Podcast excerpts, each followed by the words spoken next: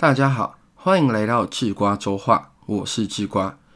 今天是试播集的第一期节目，智瓜来跟大家聊聊什么是经济学思维。哎，先不用紧张，今天我们不会谈什么大道理，毕竟是试播集嘛，讲一些硬核的内容没啥意思。点进来听的朋友呢，就当做被智瓜骗上了贼船，看智瓜能不能用短短一集的时间说服你去学习经济学。那什么是经济学呢？其实啊，就是商管学院的学生大一必修的科目。那堂大一必修的课本啊，叫做《经济学原理》，简称经原。再往上修呢，还有所谓的个体经济学与总体经济学，也就是啊，常常听到商学院朋友说的个经与总经啦。除了这些传统的研究领域之外，近年来，还兴起更贴近人类生活的行为经济学，还有太多零零总总的经济学分支，之瓜就不一一细数了。我们这期节目啊，主要是要介绍经济学原理第一章十大原理中的第三条：理性的人们做边际思考。在准备讨论这一条之前呢，我们必须对经济学啊先有基本的认知。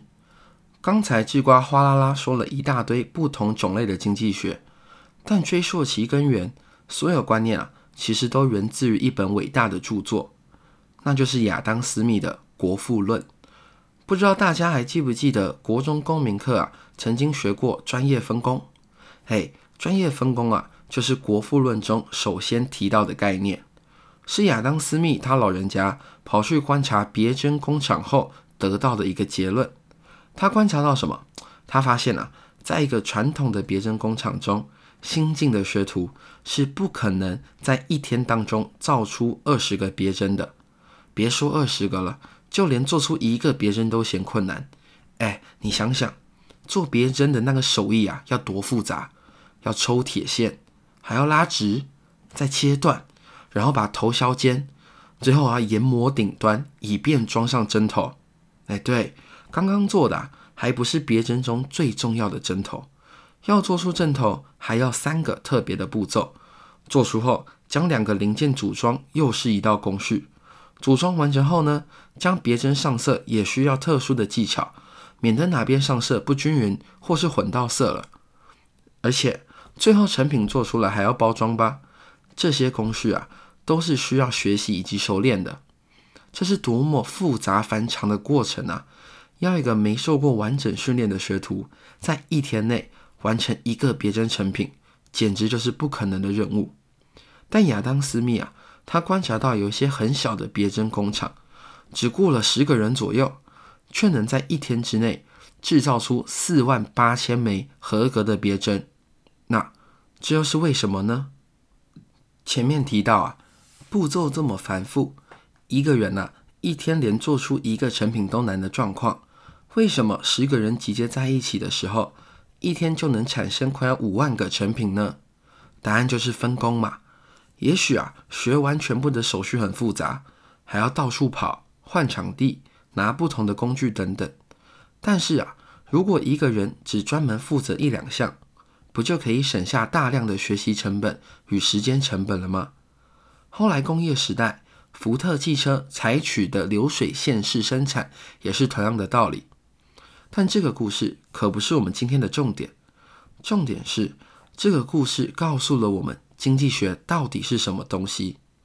经济学啊，是经济学家观察人类生活中人与人彼此之间互相协同的关系，并且把这些关系以数学列式加以模型化，最后再优化成一个适用的公式指标。那既然我们说经济学，是人类行为的最优化模型。那在模型中的主角，经济学中的人，到底是什么样的存在呢？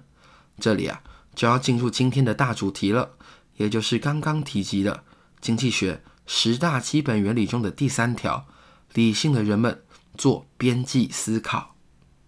第三条原理啊，是经济学假设人都是理性的。所谓的理性，指的是人会做边际思考。边际思考，简单来说，就是人会以自己的利益最大化作为考量，而去采取行动。你同意这个观点吗？我想啊，大部分的人都认为自己非常理性。那我们可以做一个简单的思想游戏，请想象智瓜在你面前，而且我手上有新台币一千元整。游戏规则非常简单，是智瓜，我会提一个分配钱财的比例，例如七三分，智瓜拿七百元，你拿三百元走，或者是五五分，智瓜拿五百元走，你也拿五百元走。好，但是你能采取的行动呢，只有两个。叫接受或是拒绝。如果是接受的话，就按照我的提议分配那一千元；如果拒绝的话，这个一千元呢会被第三方没收，也就是智瓜和你都拿不到任何一毛钱。好了，如果规则都清楚，那问题来了，请你思考，你最低啊会接受多少金额的分配呢？也就是你能接受智瓜分配给你的金额至少要是多少呢？在这个金额之下的提议啊，都会被你否决。那你的答案你自己知道就好了。让我们看看经济学中真正理性的人应该会怎么做选择。首先，对于理性人来说，规则允许采取的行为有两种。如果采取第一种行为拒绝，那么理性人的财务状况啊，将跟分配前一样，没有任何的数字进账。但是，如果采取第二种行为接受，那无论被分配到的金额为何，只要接受分配了，理性人的财务状况啊，就一定会比分配以前还要更多。因此，对于完全理性的人来说呢，无论被分配到的金额是七百、五百、一百，或是只有一块钱，根据利益最大化的原则啊，他们一定会接受分配。哎，是不是对经济学的理性思考方式有些意外呢？好像啊，我们在面临决策的时候，并没有想象中的那么理性。上面的思想游戏啊，是在介绍经济学中有关利益最大化的思考模式。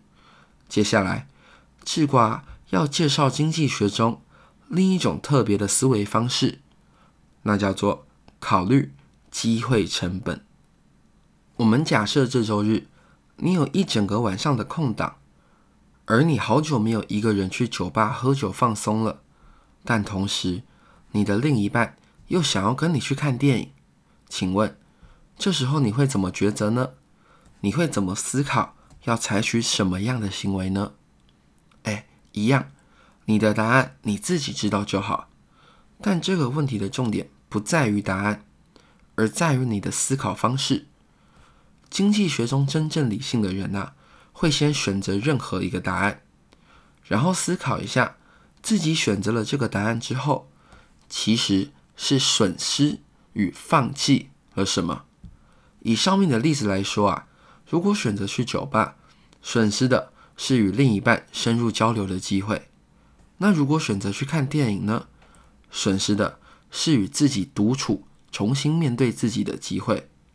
最后啊。他的选择会在理性比较这两项损失后，选择损失较小的那个选项。那这样的思考方式特别在哪里呢？特别在啊，理性人不会去看他选择的行为让他获得了什么，反而是看呐他选择的行为让他失去了什么。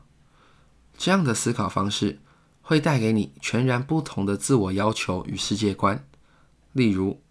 假设今天晚上你正躺在床上犹豫不决，到底要不要熬夜追剧或是打游戏呢？哎，比起期望享受娱乐带给你的快感，不如思考一下，你选择熬夜后放弃的事物是什么？是健康，还是隔天工作的好精神？会不会啊，明天突然出现一个需要你精神极度集中的状况呢？多多尝试几次这种思考方式后啊，你会发现，当你用失去的角度去思考事情时，世界的不确定性与道德要求会把你推上当下最佳的解决方案上。今天是试播集第一集，智瓜选择用经济学思维作为开头，是想做一个声明，那就是智瓜说话是一个知识型的个人成长节目。智瓜以及节目策划人小月都在努力做一个理性的人，也希望啊，把我们走向理性人的路途上看到的知识分享给大家。为了达到理性，我们读书、读哲学、读历史、读人物传记，也读文学跟当代畅销书。为了表达理性，我们输出，输出书斋，输出心得，输出社论，也输出我们个人的价值观。如果啊，你也正在踏上成为理性人的路途上，但因为世事繁忙而无法花太多时间的话，那就交给我们吧。你没时间念的书，我们来看；你没时间理解的理论，我们来读；你没时间认识的历史，我们来说。最后，让我在试播集第一集这样如此具有代表性的场合，借用啊，也致敬我最爱的音频节目《逻辑思维》中罗振宇罗老师常说的一句广告词：“死磕自己，愉悦大家。”好。谢谢大家收听智瓜周话，我是智瓜，我们下周见。